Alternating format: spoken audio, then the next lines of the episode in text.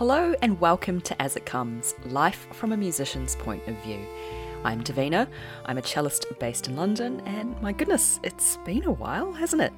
Four months? How did I manage to make a podcast every 10 days? Well, it's not like I've not been podcasting. I produce another podcast every week, but efforts for this one has been lacking. Thank you for tuning in. And I know you haven't asked, but just to fill you in with what I've been up to over the last wee while, I did a two month run of a show called Spring Awakening at the Almeida Theatre, which was awesome. So much fun. And yes, I did that in addition to my full time job. How? No idea, really. Well, with caffeine and not enough sleep, obviously. I got hit by the Omicron just after Christmas, which was annoying because I missed a week of the show, but I was super grateful to my Deps for covering me. Shout out to Molly and Dan if you're listening. I've been working at Strad still, that is, I've not been fired yet, which is great news all around. And back in November, I spoke to the man whose voice you're about to hear. November was a while ago, and I really had to cast my mind back to then. After work one day, and before I'd started my show, I sat down to have a conversation with Fred Thomas. Fred is a cat lover, producer, arranger, composer, multi instrumentalist. You'll hear in the chat, he plays, and he does a lot. Here it is.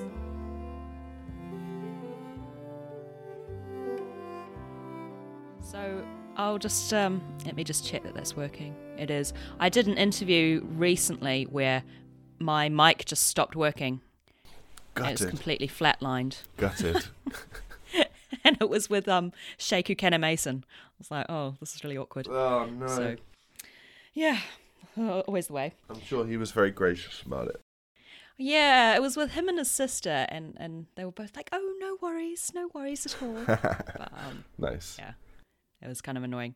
But um, yeah, let me kick things off officially. Um, so.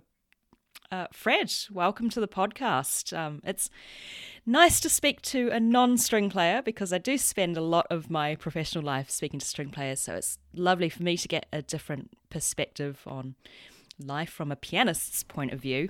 I'm super happy to be invited. Thank you so much. Oh, well, you're very welcome. Um, thanks for being here. First of all, I wanted to ask you a little bit about your musical journey because I understand that your father was leader of the CBSO during the Simon Rattle years.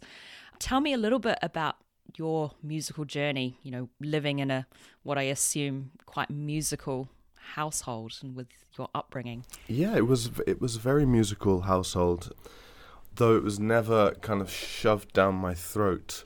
I like to think that that's that's a kind of good way to go with kids. That if you surround them with with possibilities for playing, you know, just like like games involving music, involving instruments and other musicians, then they take to it or not. Um, and in my case, I, I definitely did. I also they also did take me to a lot of concerts, so I saw my dad play a lot, you know, like pretty much every week, and that obviously went in somehow too.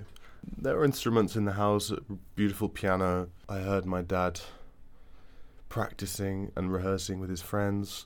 In fact, I think I woke up most mornings to the sound of my dad's violin, um, which Wow, what an, what an alarm clock, right? yeah, it's way better than my my my current one, and and, and it seemed to work because I, I didn't have a problem getting up when I was a kid. Now it's like, you know, being born again every morning. The trauma It of depends on what he was practicing, though, right? Like, what kind of things? yeah, he, he- Here I am talking about string stuff again. But yeah, what kind of stuff would well, he practice? he would practice, I guess, pieces. He wouldn't practice like technical stuff that much. So it was like just the pieces that he loved, or, or stuff he was playing in, in the orchestra or in his chamber music group. My mum also uh, is a music lover, not not a professional musician, but she loved music, and um, we had a beautiful record player with lots of LPs that she brought over from Argentina, which is where she's from. Oh, wow.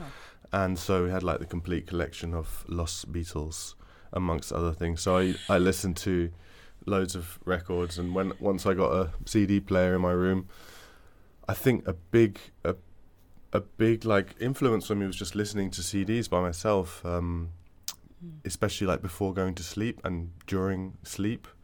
Um, I had like a couple of favorite records that I just listened to on on repeat, like really obsessively at, at a quite young age, and they're they're sort of yeah stuck in my mind forever and ever.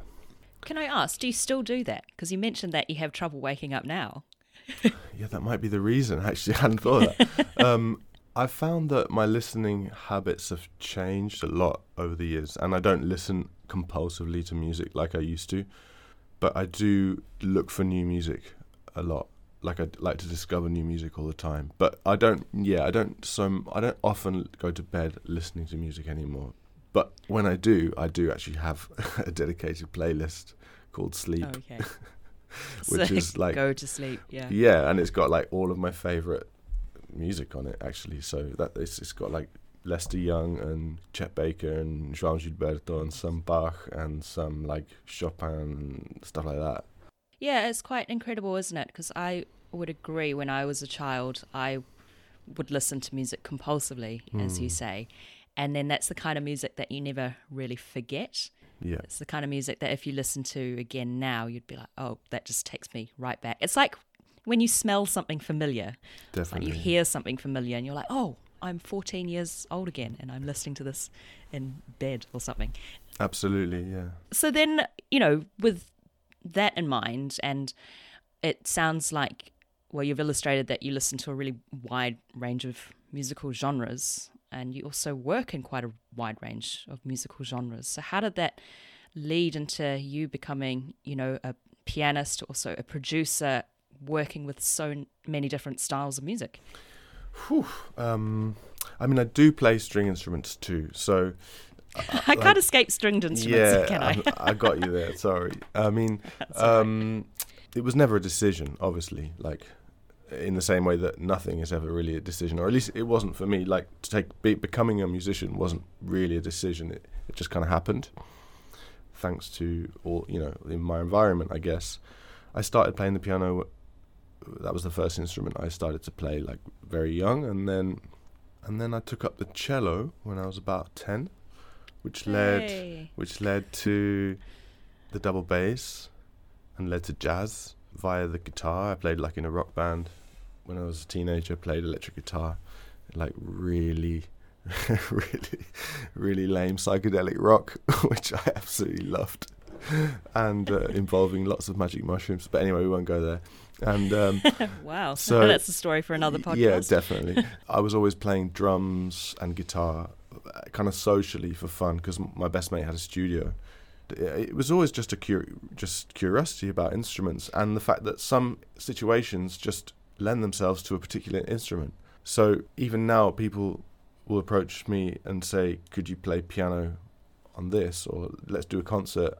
I'd like to play piano," and I might be like piano I don't really feel piano in this scenario. Like for whatever reason my sense of taste tells me that the piano is wrong for this and so I just hear a different instrument there instead.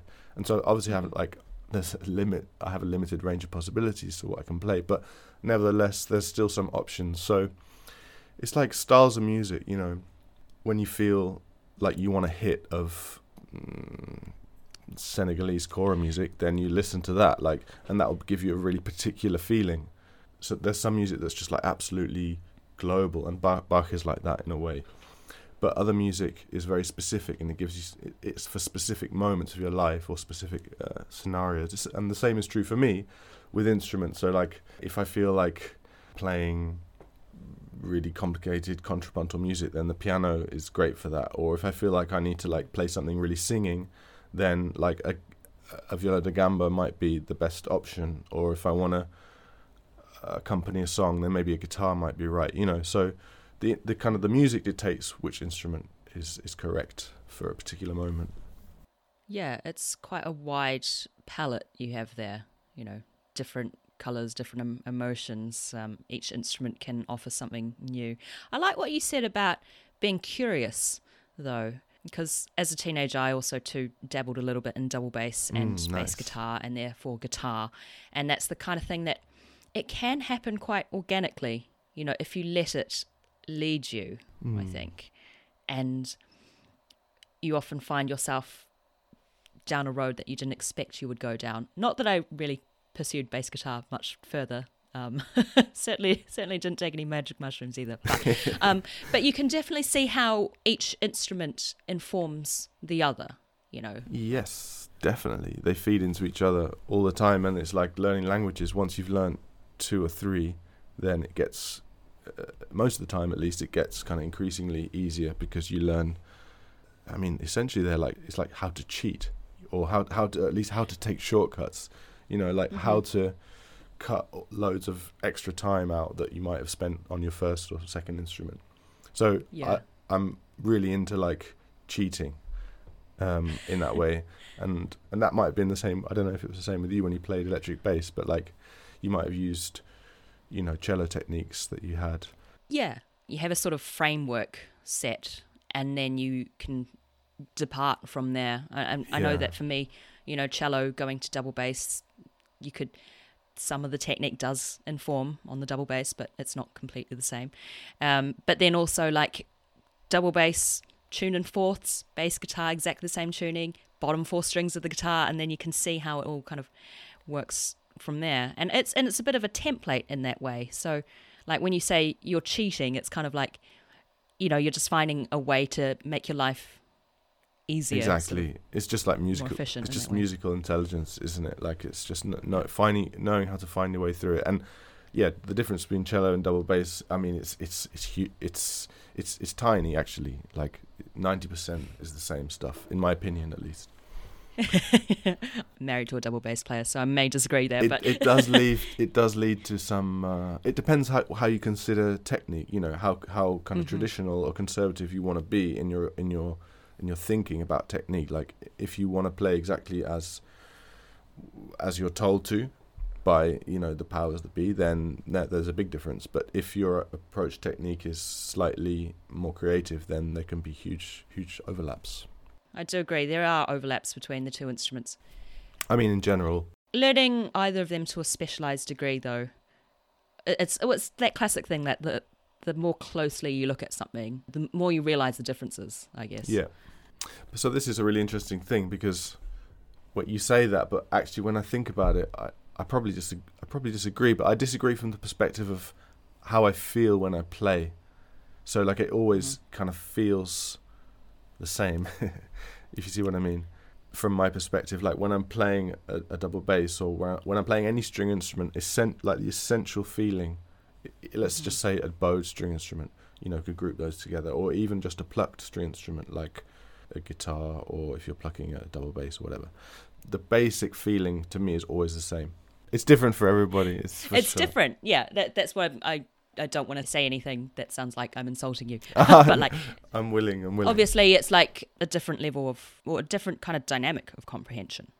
Yeah. Not level so much. No, but that's really interesting. I, I like talking about like versatility and curiosity and things like that. But yeah, moving on, casting your mind back to March 2020, mm. you know, how did you feel when the pandemic hit? Like, did you manage to find something positive out of all the crap that happened for musicians. I think I was incredibly lucky during this whole period. Unbelievably lucky because I managed to be in certain places where stuff wasn't locked down yet. I was still performing with, with a trio, with a trio, Elina Duni, Rob Luft, and myself managed to kind of stay ahead of the lockdown for a while because we were, we were in Egypt, for example. So in Egypt, everything was slightly um, better at that stage, and so we were invited to Cairo Jazz Festival, for example, and um, so I got, got to like visit the pyramids like literally by myself, which was a com- wow. like a, a, you know just genuinely once in a lifetime experience. Um, stuff like that happened to me. Like I was so lucky with all the horror and uh, you know I appreciate that it's it's sort of problematic to be so positive about something so awful, mm-hmm. but I genuinely did have mostly a great time, and and then I also spent a lot of time in Italy where I was sort of half living, traveling around the south and in Tuscany. So yeah, I was incredibly lucky, and, and in terms of music, I was also able to do a series of streamed concerts from a wonderful place in, in Rotherhithe in London called Sands Film Studios.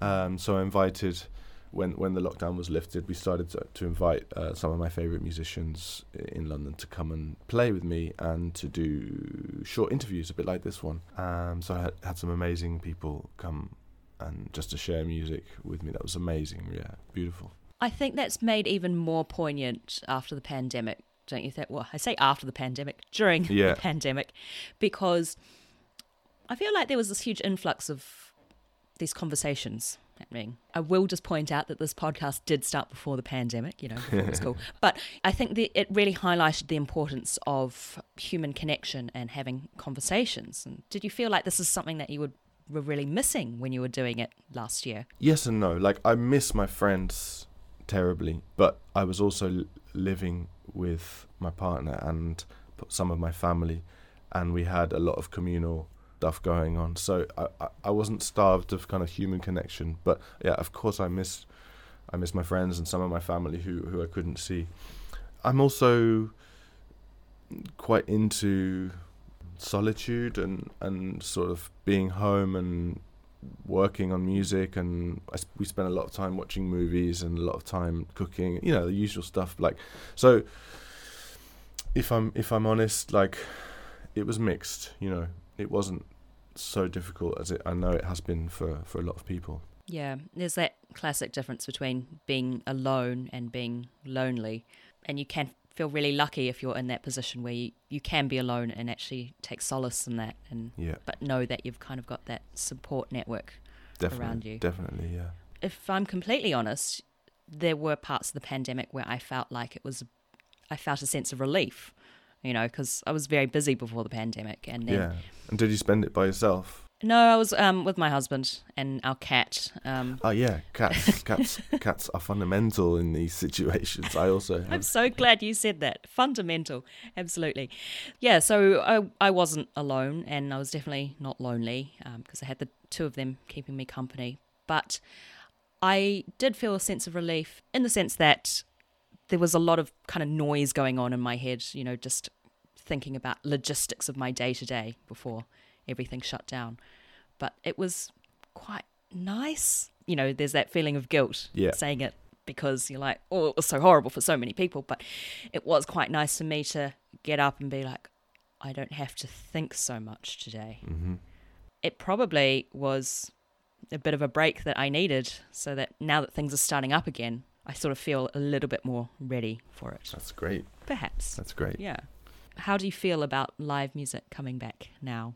I mean, I've been I've been touring for for a few for, for a little while now, and it's been exhausting because of for for, what, for the reason you just said. You know, we got used to something else and sort of do all this crazy traveling. Think, how the hell did I do this before? Like, yeah. but of course, I'm super grateful for for these opportunities to travel and play, and people have been very receptive. But live music, like I'm a bit I'm a bit of a weird one about live music. I love performing and I love going to concerts. I lo- I go to a lot of gigs to listen, but I don't need. You know how some people like love to play every night. You know, like I've got like especially jazz musicians who are just like the obsessive types, and they do like yeah. six gigs a week. You know. Yeah, or they're just always noodling away. Yeah, I just like, could oh never God. do that. I just could never do that. Like you know, yeah. w- once a week is more than enough for me. So I don't need like okay. to play. Yeah. Like I love playing and I love, but a lot of my like m- interaction with music is either like just thinking about music or listening or producing or composing, arranging. It's not always like the performative aspect. So yeah. that's just a fundamental, but you know, more or less small-ish aspect of the whole thing for me. How how, how about you? Yeah, I mean, I think because I'm literally thinking, reading, talking about string playing all day, yeah. every day. yeah. But I'm not spending so much time playing mm. as much as I used to. Right. So that has been quite a shift for me and quite interesting because it's always been doing all the playing, you know, a bit of talking in terms of communicating whilst teaching, mm. but not so much the the thinking, the reading, the well, I mean, I do a lot of like editing of what other people think about string playing. And so, yeah, it's just a shift, I think. This is why I, I still consider myself a musician, even though I'm not making music all the time and I have a nine to five desk job. Like, you're still a musician, but your experience of music is just different. Definitely. I can relate to that for sure. And um, one of the things I most enjoyed during the pandemic actually was, was writing a few things about music, essays and stuff. So to the live music, yeah, I'm I'm incredibly grateful, but I'm not like desperate to go out and play all, all the time, you know. Yeah. I need yeah. yeah. Yeah, I hear you. But I do I play with people who I play with people who are like that, so I can see I can see like the desperation as well, you know. I yeah, I'm kind of similar. I think I don't I don't need to play it all the time. But when I do, I think it just means that when you do, you enjoy it more, mm. perhaps. Or you can you're giving it the justified amount of energy you want to give it.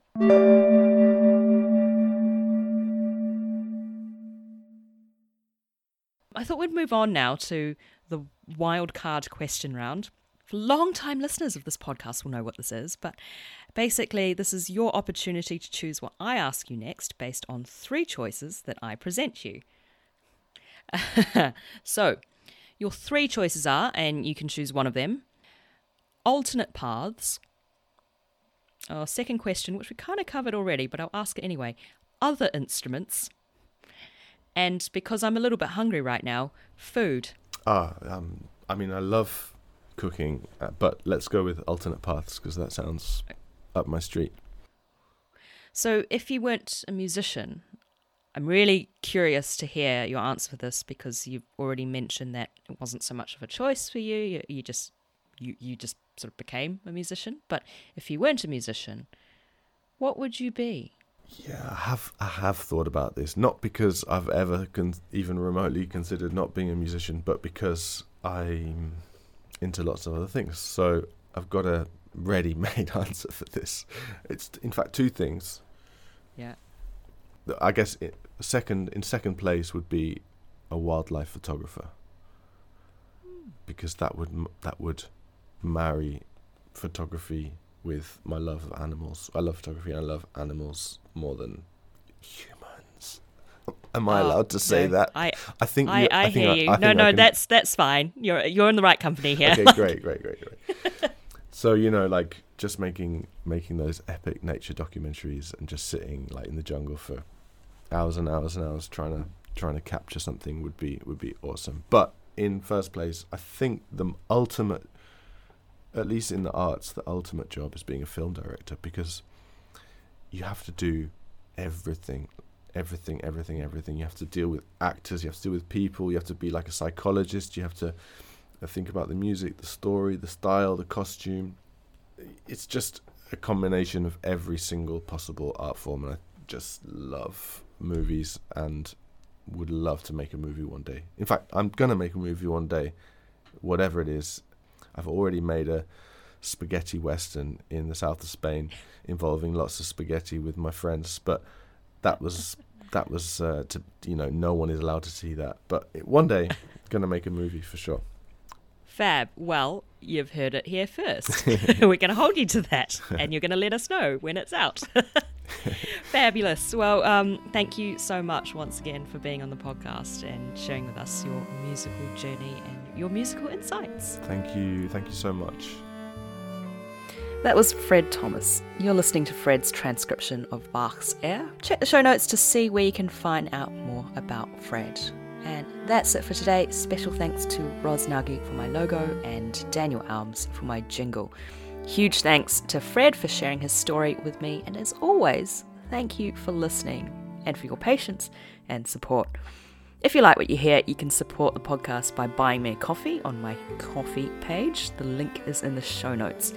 You can get in touch at asitcomespodcast at gmail.com or on the website asitcomes.com. You can also get in touch with me via Instagram and Facebook, where I highly recommend you give me a follow and a like at As It Comes Pod. I do check my Instagram occasionally.